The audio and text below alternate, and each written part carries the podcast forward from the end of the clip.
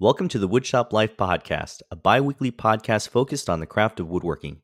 I'm Huy Huynh of the Alabama Woodworker, and I'm joined by my friends Sean Walker of Simple Cove. Evening, fellas. Evening, and Guy Dunlap of Guy's Woodshop. Hey, Hey, how are you? wonderful.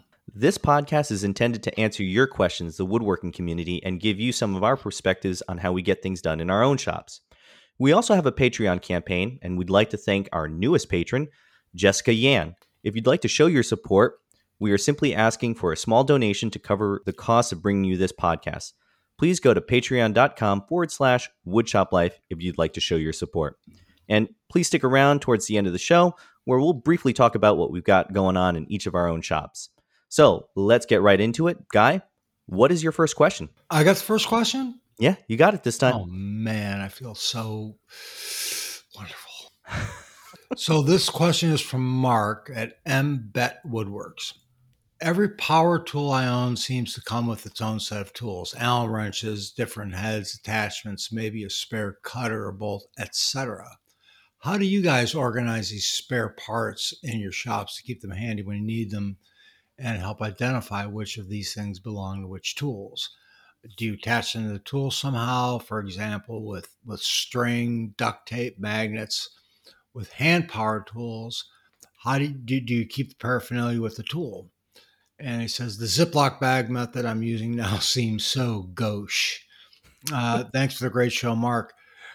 I took this question because it's, it's a really good question, and, and it's something we all struggle with. You get a tool, and there's like three or four different Allen wrenches, which are the same as the three or four Allen wrenches you got with the last tool, but they're just maybe a little bit difference here because this has these different attachments that go with it, and it it can be confusing. I'm I'm blessed in the fact that most of my hand power tools are Festool. So they all have their own container, or what Festool calls a systainer. All the accessories go in the box with the tools. So when I pull the tool out, if I need an accessory, it's always there handy.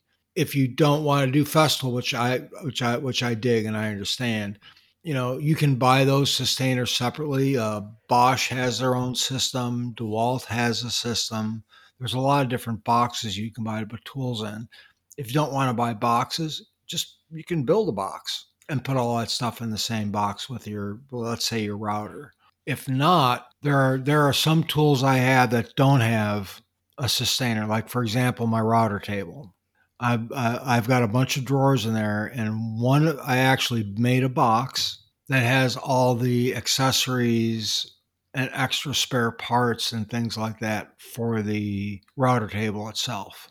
So anytime I I know I need like some screws or certain Allen keys or things like that, I can go in that one box and everything is right there. What do you guys do, Huy? Yeah, so I'm right there with you in the fact that I'm blessed also to have a bunch of Festool tools. But for the things that I don't have fest- a systainer for, in particular, for instance, my small DeWalt router, the trim router, uh, it actually comes with a bag. So I keep a lot of the things along with the router in that bag. mean, like a like a nylon bag, not a Ziploc bag. yeah, yeah, I'm sorry. Yeah, a nylon back. Like we don't a- want you to be gauche. yeah. That being said, for a lot of things, I do use a Ziploc bag for. Like for instance, uh, you know the uh, oh, what is it, micro fence fence Uh-huh. system. So there are a lot of like small little like screws and accessories and whatnot with it, and I keep it in the same drawer as I keep it with the trim router, the router that I use that with the most, and I have all that stuff in like a Ziploc bag. Yeah, I guess it's kind of gauche. I like that term, man. I'm going to be using it a Yeah, lot it is. I'm gonna start using it myself quite a bit. but uh, but it's a combination of like Ziploc bags and those like nylon bags that DeWalt, Milwaukee, Bosch, all those uh, tool companies have, Mhm. along with a couple of actually uh, machined CNC machined like uh, tool holders type thing that I use. Mhm. But then there's also That's the thing you did for the the panel router. That was pretty Cor- cool. Correct, correct. But I'll tell you, you know, like with your uh with your router table guy, you had uh gotten those inserts, those sleeves that you can buy for your all your router bits. Mhm. Man, that is that's wonderful. That's great because a lot of these, like for instance, Whiteside or Infinity, those router bits come in like a little like Ziploc bag, and for the longest time, I was just keeping it in that.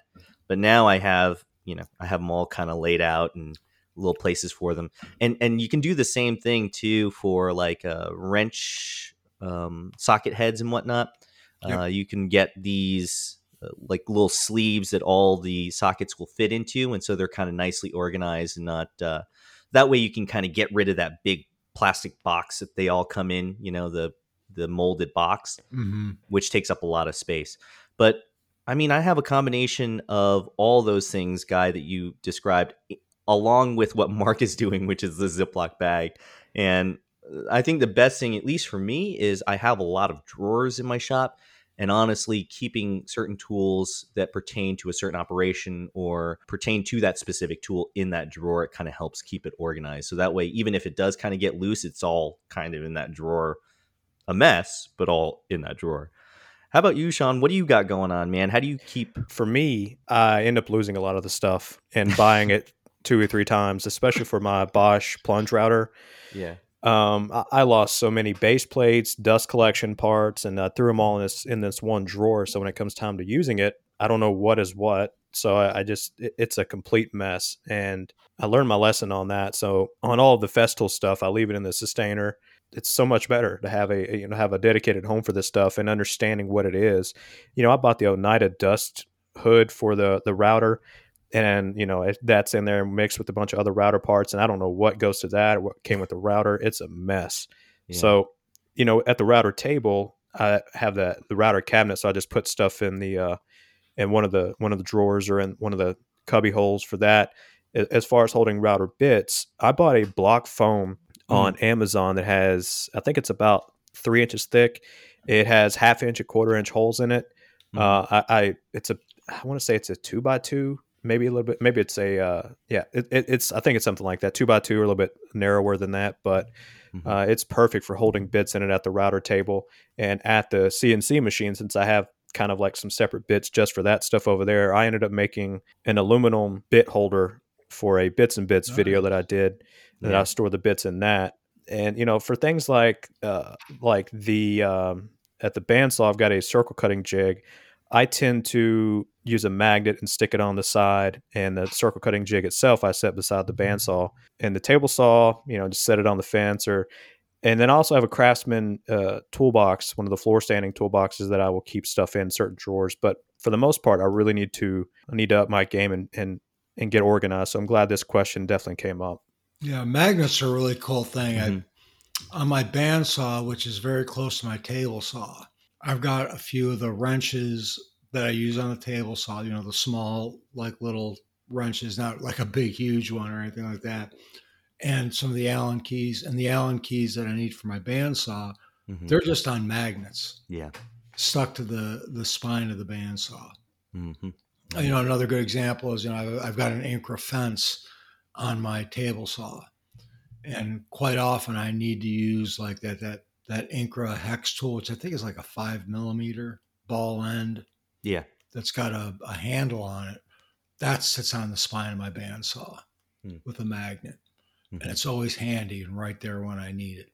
Mm-hmm. Uh, that's really the thing. You know, you have to look at, you know, how efficient you are in the shop of finding things that you need. Most of us work in a two car garage, so walking 10 feet is not a big deal, but it's still always really nice to have the things that you need right on hand and mm-hmm. identifiable for the tool.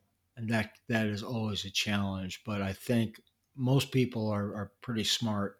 Just take the things that you need for that tool and put them in a place that they're easily accessible yeah. and organized.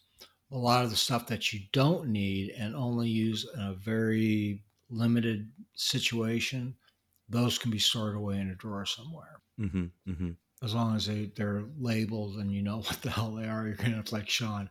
Yeah, this yeah, those are my router parts. Oh, I don't know what I need now. and you gotta you gotta do the hunt and pack method.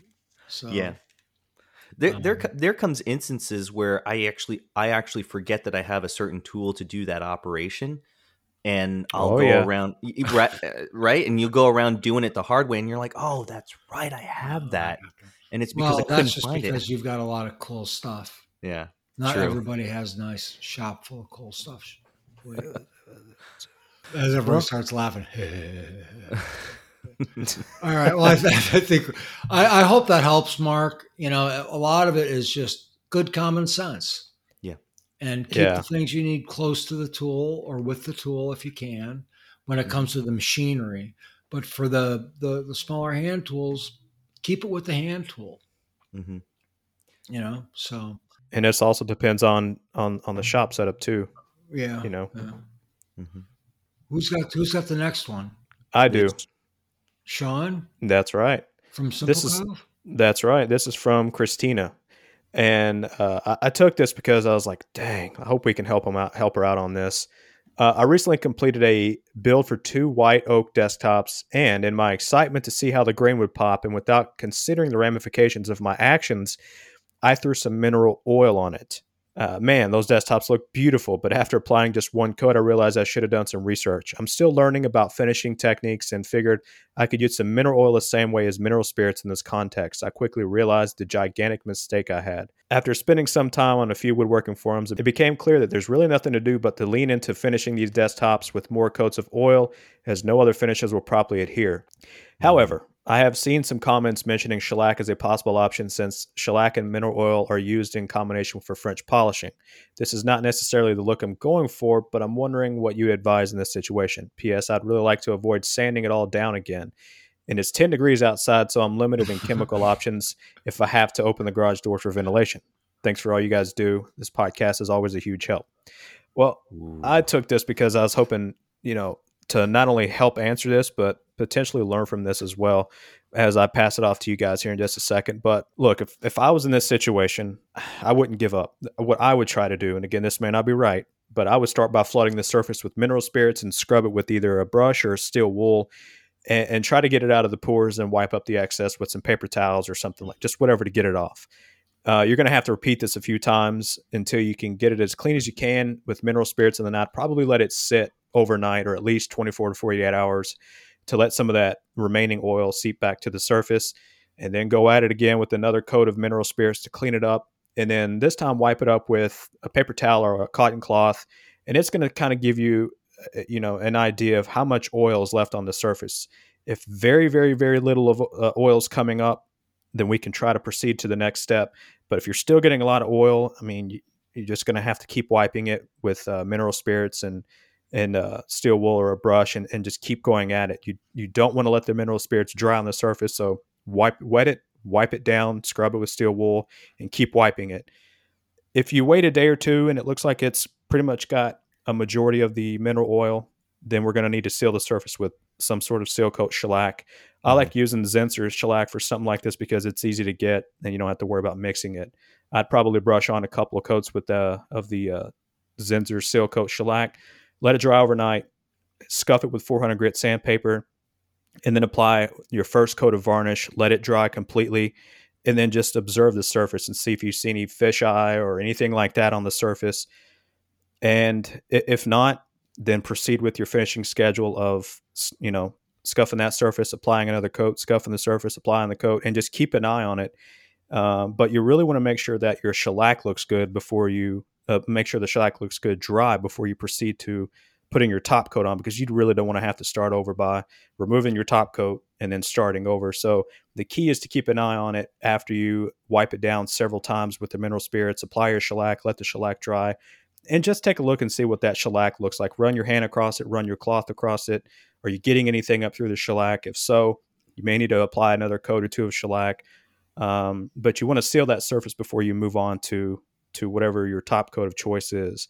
Uh, I'm guessing with 10 degrees outside, you it's going to be kind of tough no matter what you put on because that's pretty Mhm. cold. hmm So whatever your finishing uh, recipe was, I would I would try this first and see if you can get that surface dry enough so that your finishing will adhere to the surface.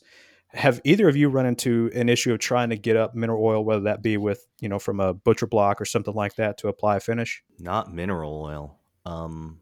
Oh gosh, I don't know. Uh, here, here's a question, and because I just don't know. Yeah, But would you be able to put a wiping poly over top of mineral oil, or would that not work? I I don't know. I mean, I know obviously mineral oil is a non-drying oil, but Oh, you're gosh. mixing it with. uh, To be honest with you, I'm just spitballing here because I have no idea. Yeah. Um, Guy, what do you think about putting something like that over it? I listened to your answer, Sean, Ooh, great. and I agree with you 100%. You have to just keep wiping the mineral oil up until it stops seeping out of the pores. Oof. White oak is very porous, Mhm. and I guarantee you that mineral oil is down uh, minimum a sixteenth of an inch in, into the surface of the wood, probably more than that.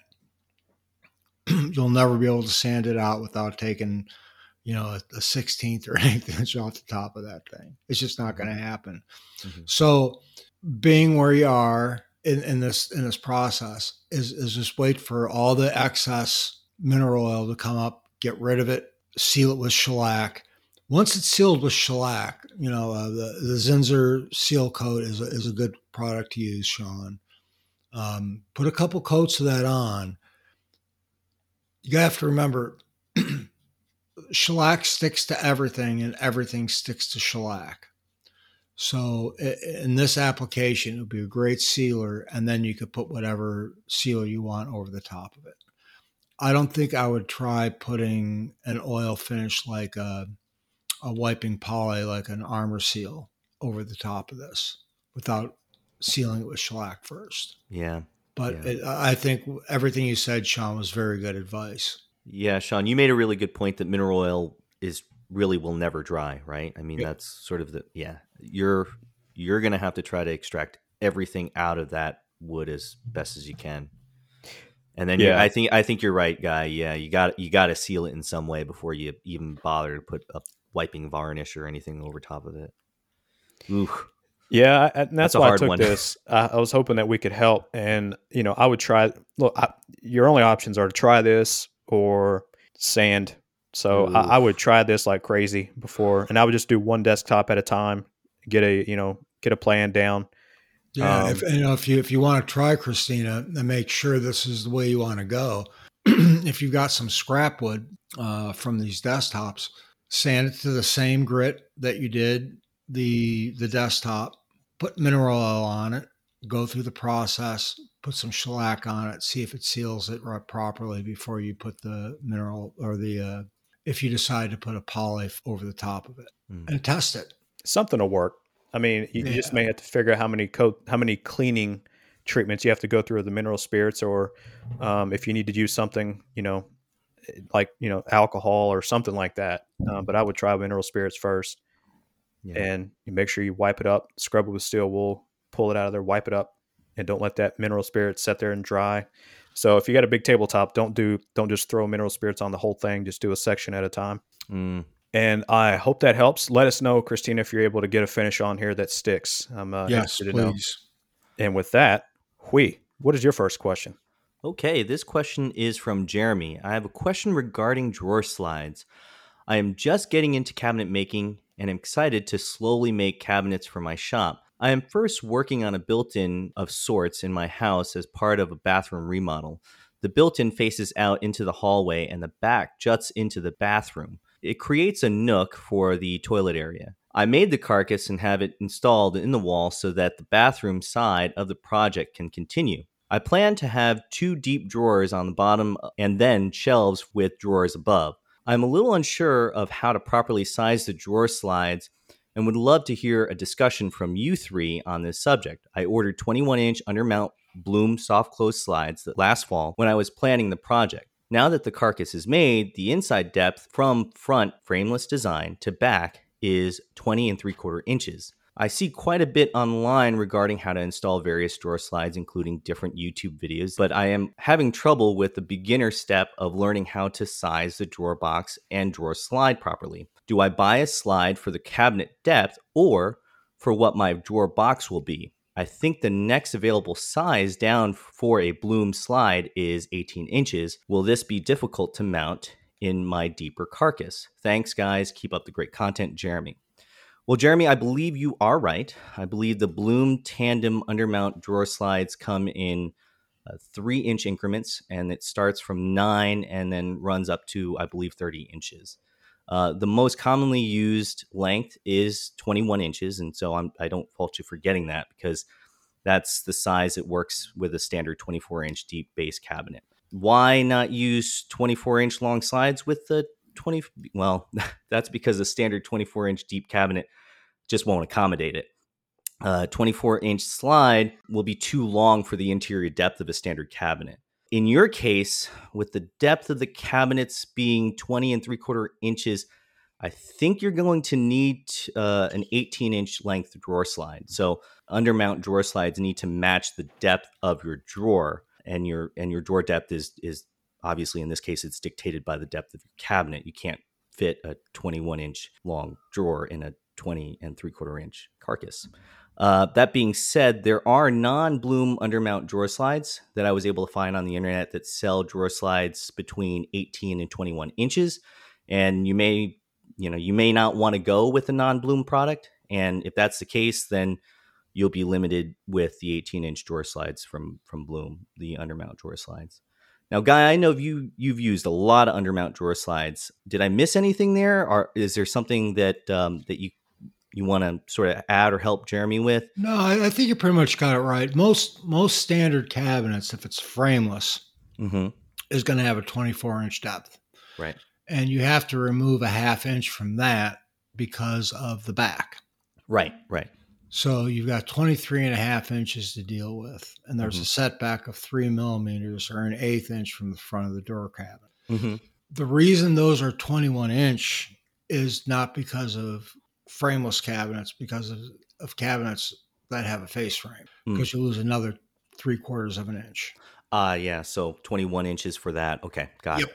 So 21 inch is pretty much a universal size for most cabinet, 24 inch cabinet depths with or without a face frame. Mm-hmm. However, there's a difference in the slides because of how they mount. Some mount to the side and some mount uh, to the front and then to the back with a back bracket because there's mm-hmm. no sides to really put on it with a with a face frame. Right, right. But that's neither here nor there. I would I would highly recommend the the 18 inch yeah ones and just get just make shorter drawer boxes and you'll be fine. Yeah. Anything that's you'd all like? I can really, that's all I can really say to that. the eight, to get the 18 inch Blums and you'll be fine. Yeah, yeah. And just make the boxes not as deep. Sean, anything you can add there? Yeah, I'd probably get the 21 inches and cut three inches off of them. No, I think 18 and what you guys said is is uh, is a game a good game plan there. Yeah, I'm trying to think if there's anything else, but no, you guys covered it. I mean, you all know more about the cabinet cabinetry stuff than I do. I don't make a whole lot of this stuff, and uh, I, I really do want to try the undermount soft close slides. I just haven't had the opportunity yet.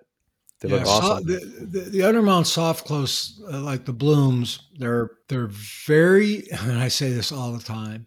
It's very easy to get right and very easy to get wrong.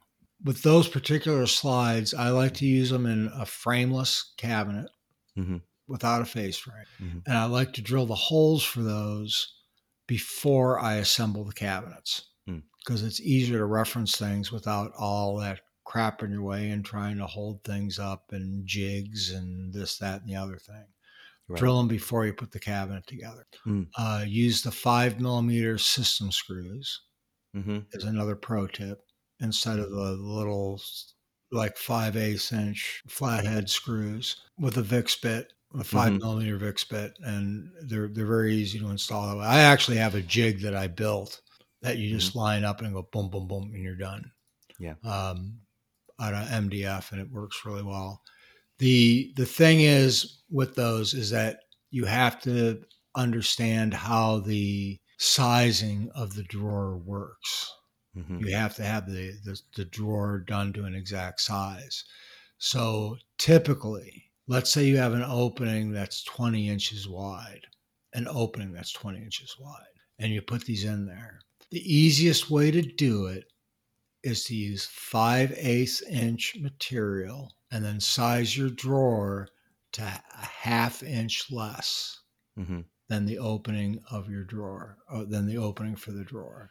So if you got a 20 inch opening and you're using 5 eighths inch stock, make your drawer width 19 and a half inches mm-hmm. and you'll be fine. Mm-hmm. Um, if you use half inch material, there's a different formula that has to be used.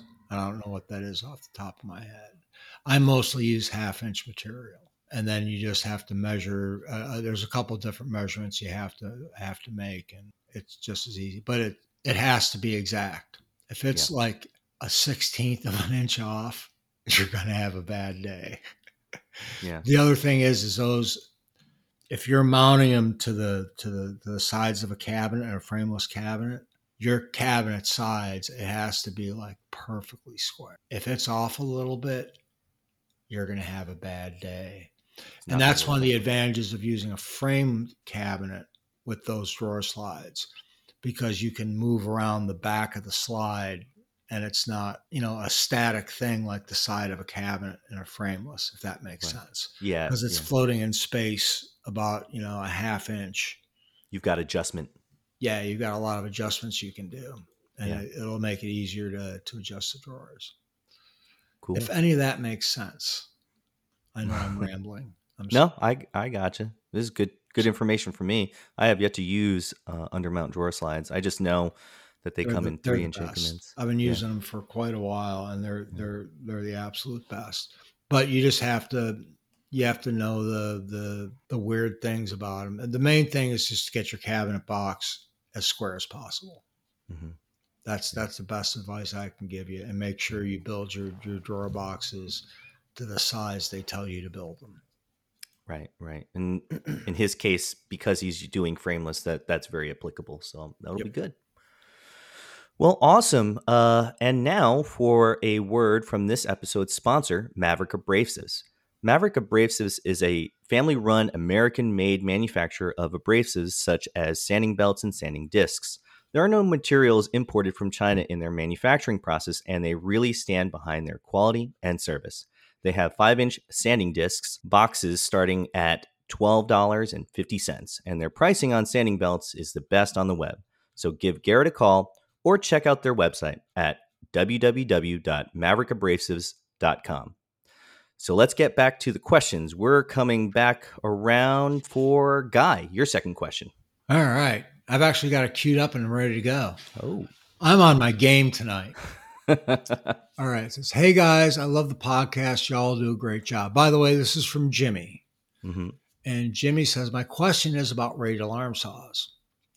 I have recently started selling tables on the side to try to make some extra cash. Good for you, Jimmy. Right now, I do pretty much all my cross cutting or cross cuts with my 10 inch Chicago electric miter saw. Nice. and I am tired of having to flip over anything wider than a 2x4 to cross cut. It seems that these radial arm saws are a dime a dozen on the marketplace and can be bought pretty cheap. How do mm-hmm. they stack up to a sliding miter saw? I've really been thinking about giving one a shot just based on the $75 price tag. Jimmy. Jimmy, if I had the room in my shop, I I would jump at the opportunity to have a, a radial arm saw. I had one for years, over 20 years. I, I had a, a radial arm saw and I had to get rid of it just because it took up such a huge footprint and it wasn't as practical as a sliding compound miter saw. Most radial arm saws, if I remember correctly, have about a 16 inch crosscut capacity. Uh, that's with a 10 inch blade. They also make 12 inch ones that may have a longer. It really depends on the, the throw that's on the, the, the top arm. The nice thing about radial arm saws versus sliding compound miter saws is that they're really not affected by deflection of your grip and I know that sounds kind of weird, but let's say you have uh, Hitachi sliding, and I'm not, I'm not picking on Hitachi, but I, will tell you if if if it doesn't say Festool on it, if you take that handle and you push it one way or the other just a little bit, you're not going to get a a, a a joinery ready cut at 90 degrees. You'll get a different cut every time, depending on how you hold the saw and how you bring it forward on a sliding compound miter saw. With the radial arm saw, there's none of that that BS. It just cuts straight. If it, if the saw is tuned properly, it cuts straight. It'll do angled cuts. It'll do compound cuts. It'll do all kinds of stuff. I loved my radial arm saw. And I've actually thought about getting another one, to be honest with you. And he's right. They are a dime a dozen. You can buy them for 75 to $150 and buy a really nice radial arm saw. Mm-hmm. I have a friend here in town, uh, Tab Adams from Cross Country Vintage Designs. He's got two of them in his shop because he's got room for them in his shop. but he loves those things, and I, am a big believer in them. But mm-hmm. you know, they're they're dangerous is the thing. When it, when it catches on the the back of the blade, it doesn't kick back. The blade just comes towards you at a really alarming rate. Mm-hmm. So it just, it just comes right at you. Um, it doesn't really kick back. Yeah. so it can scare the pants off you. Have you ever used a, a, a radial arm saw, Sean? No. When I first started woodworking, they've been long gone. Huh? they'd been long gone probably at that point. Yeah, if you, you couldn't buy it at Lowe's, I didn't know anything about it when I first started. so I bought it the Hitachi compound miter slider yeah. saw and uh and I use that in my shop. Thank God I don't need joiner ready cuts off of it though. I just use it to break down rough lumber. Yeah, but you know what I'm talking about the deflection. Oh mm-hmm. yeah, I absolutely know what you're talking about. Like I mean you push your arm one way too hard or the other way too hard and it doesn't cut 90 anymore. No, it, it, it doesn't take much effort at all to push it. I mean, I've not tried every saw in the market, but I know for mine, you, it, it's very difficult to make it the same cut twice. Huy, have you ever used one? Yes, I have. Uh, I I've used it when I first started woodworking at the community wood shop on the Arsenal where I work, and it was really nice to have to process lumber, uh, to cross cut really wide boards. Um, even they had one that had a 24 inch throw. So I actually went there when I needed to cross cut my workbench. I went there to cut it on their 16 inch radial arm saw. They're really nice to have.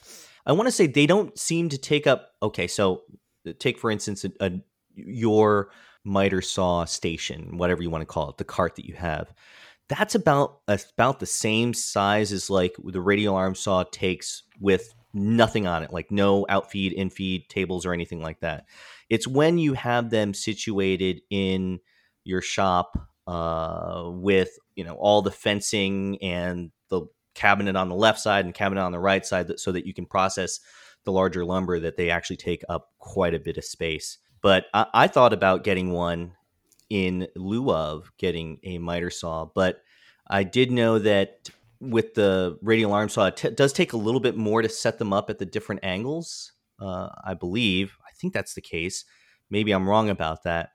But uh, it's something that I had read that, you know, uh, it takes a little bit more to um, get them dialed in for those other angles that you're using that you might want to use them for. And then, you know, with the radial, with the miter saw, you have all the the saws with all the detents on them, right? So it becomes a little bit easier to dial them in and uh, get the different angles. I like I said, I did think about actually getting a radial arm saw at the very beginning, but I think I kind of went away from it thinking that I, with the jointer and planer that I sort of planned on having or ended up having, that it wasn't necessary to get anything more than about you know 10 inches of crosscut capacity, and so I stuck with just getting a miter saw. But hey man, if if you think it works for you, get it. You know, there's nothing wrong with them. Other than yeah, yeah you you need to be a little bit careful, more careful about. But that's with any tool, right? I mean, you but, just have to I mean, understand. Let, let, let, me put you this way. Mm-hmm. You know, I I I always wax poetic, poetically about the the Festool Kapex because mm-hmm. it has no deflection. It's the only sliding compound miter saw I've ever used that works the way it's supposed to. It's also sixteen hundred dollars. Right.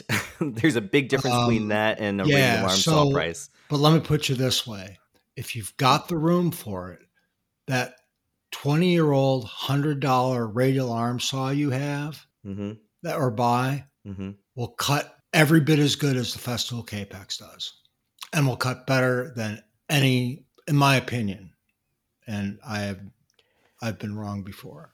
And you could buy twenty of them. Think about yep. that for the for 20. the if if I if, if I had the room and I had a choice between I'm not going to say Bosch because I haven't tried the Bosch, Mhm. but like whoever's 250 300 dollar sliding compound miter saw and a 20 year old craftsman Mhm. radial arm saw that is 75 bucks i'd take the radial arm saw any day of the week no problem it wouldn't even be a it wouldn't even be a question because i know it would cut better Mhm. so there you have it There you have it. Well, All I have to try one of those. Yeah, I can speak for Jimmy when I say yes. I mean, buy it. if you have the room and you have the seventy-five dollars, buy it. That's Go what guys it, saying. Yeah, and you could put a dado stack on it That's true. Yeah. which you That's can't right. do with the sliding compound hmm All right. With that, I think Sean, you've got the next question.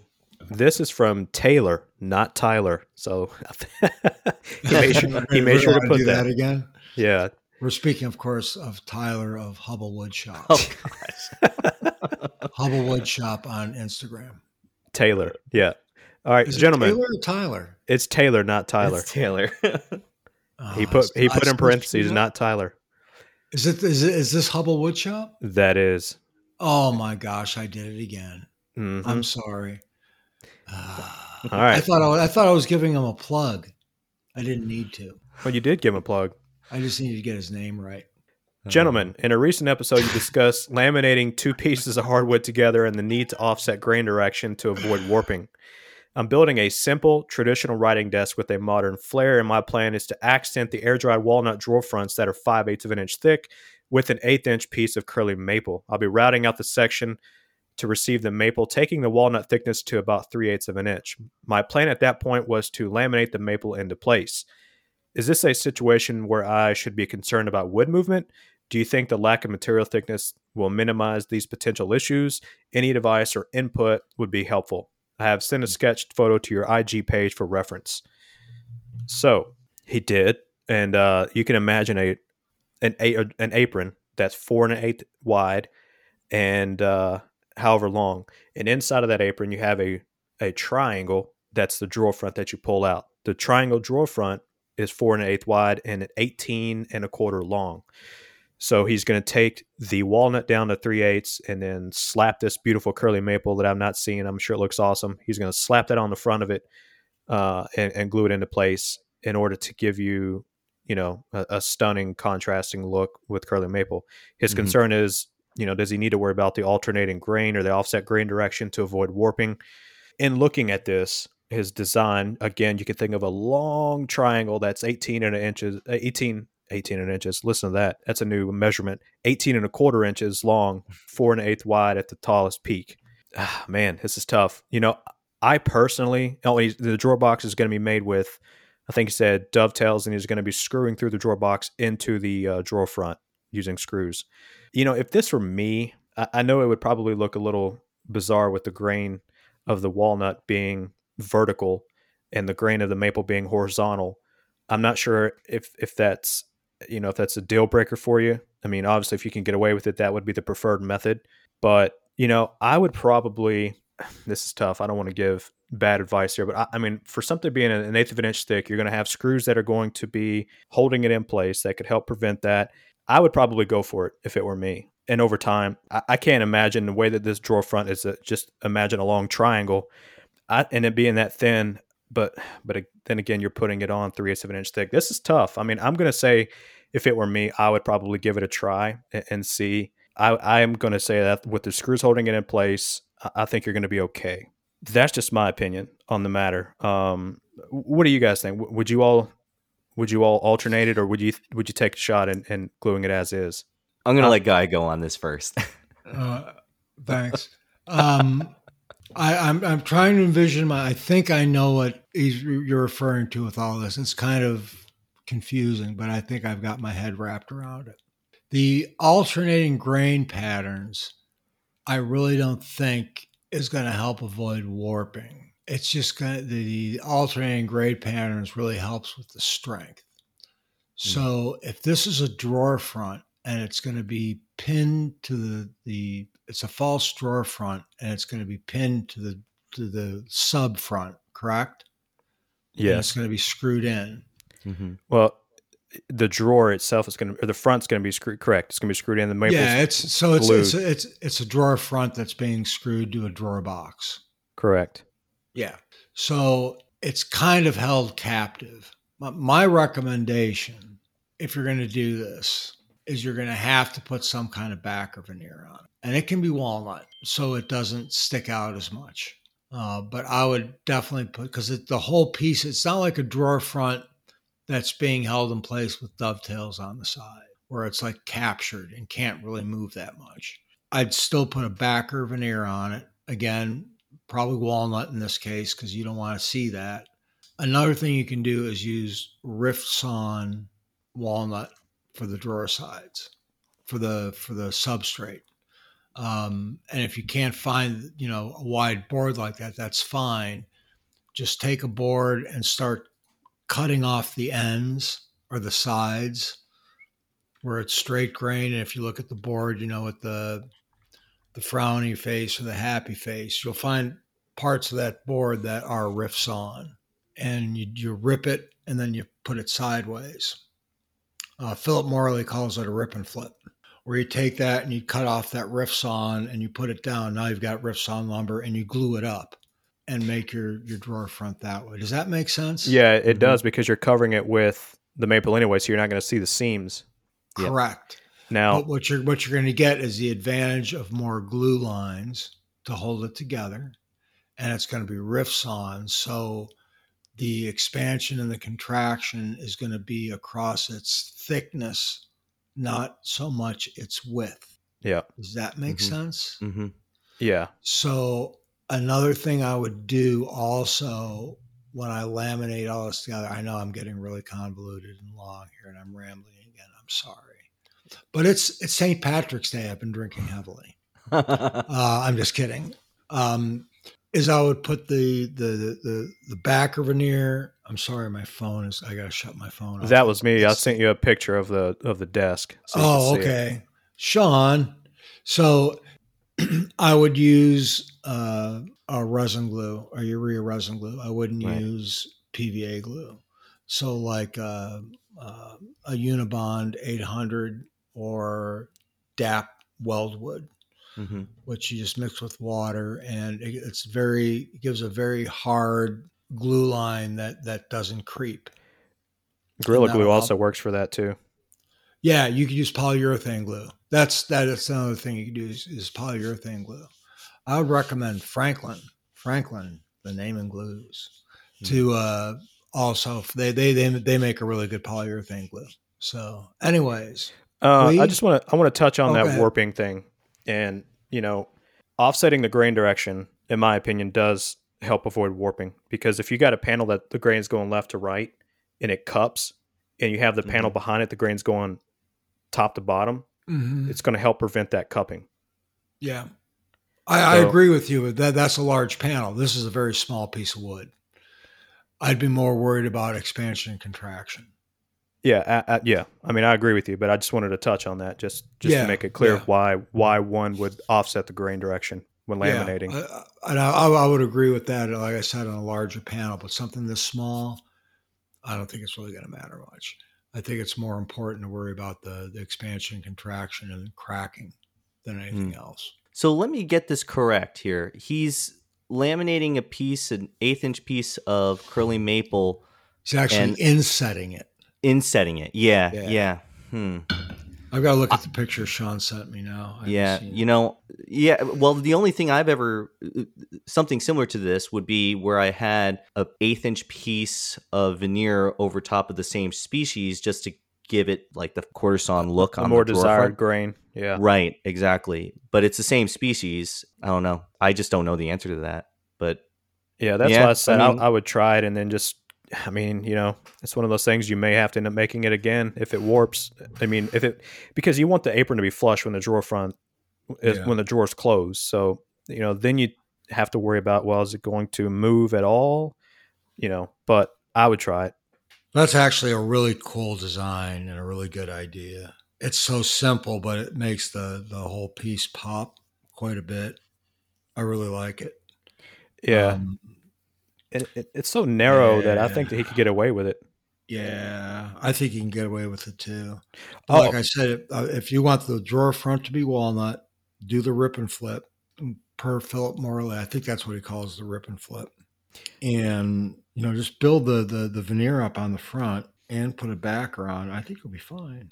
Yeah, uh, and Mm. uh, it, that definitely is a pretty cool, cool Yeah. look. It's you know, man, that yeah, maybe a little tough lining those up just right, but I agree. Just make it one long board, route that out, and lay the uh, maple, cut your drawer front. Dang, even then you got a curve Can you got to worry can about. Can you include a picture of this in the show notes? Is there any way to do that? Uh, I'll we- ask him if he if he wants if he will Okay. allow us to because I don't want to just do it.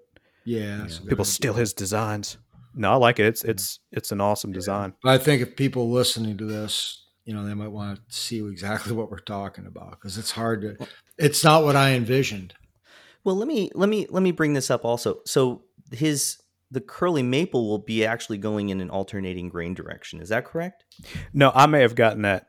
I may have gotten that wrong now that I looked at it again for the second picture. But no, yeah, the drawer, the the apron is left to right, and then he's in. He's going to cut out a a uh, I guess a triangle shape in the apron, and he's going to inlay the maple the same direction. I got that. I got that backwards. Mm-hmm. Yeah, Okay. it, it's it it's confusing for me to say it, but imagine an apron, left to right grain, and he cuts Mhm. out a triangle that spans almost the entire length of the apron, Yeah. and is going to inlay a piece of maple in there as Yeah, well. very, it's a very cool accent. I, I like it. I think Yeah. it'll look great. Um, yeah, I- but you know, to be honest, I don't know if necessarily he's gonna get that. I, I don't know if he's gonna have an issue if he just laminates it. I really don't think he's going to have much of an issue either.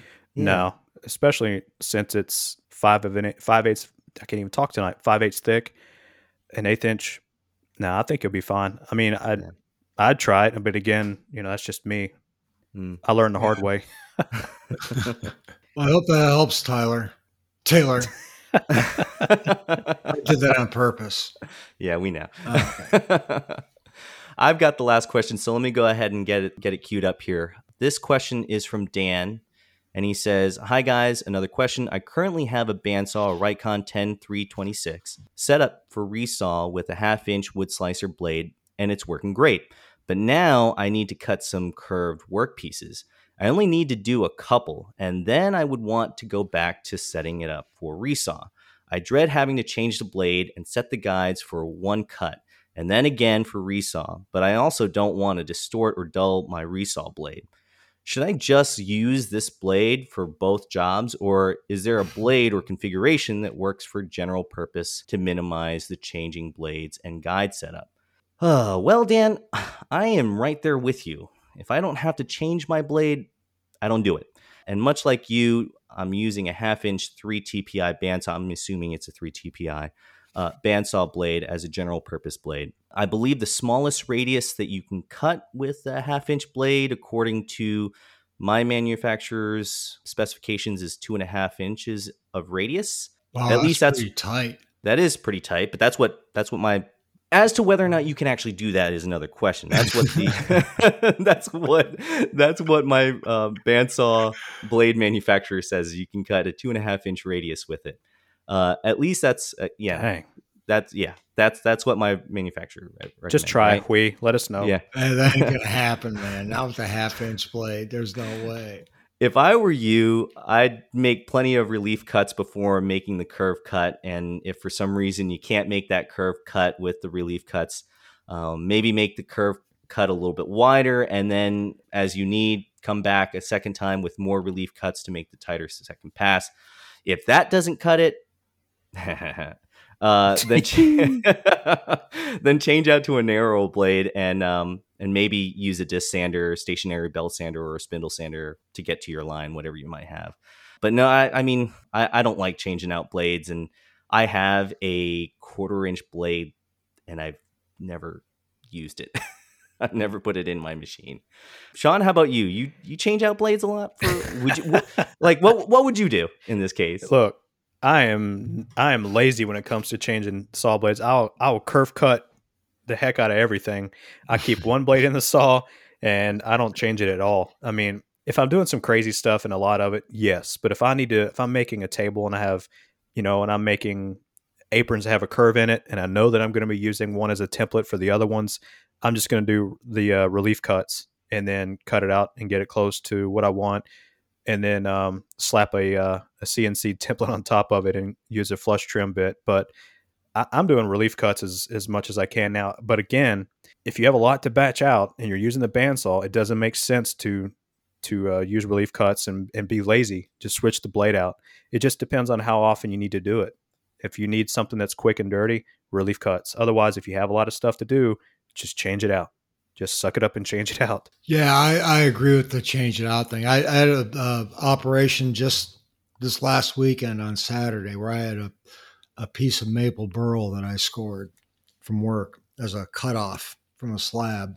And I wanted to cut it in veneer. And I have a, a 3 eighths inch, 3 TPI, or half inch, uh, 3 TPI uh, blade on my bandsaw. It's a good blade. It's it's very sharp, and I wanted to go a little bit over a sixteenth of an inch, not quite three thirty seconds, but not a sixteenth of an inch, somewhere in between there. And I cut the first piece, and I was very unhappy with the cut.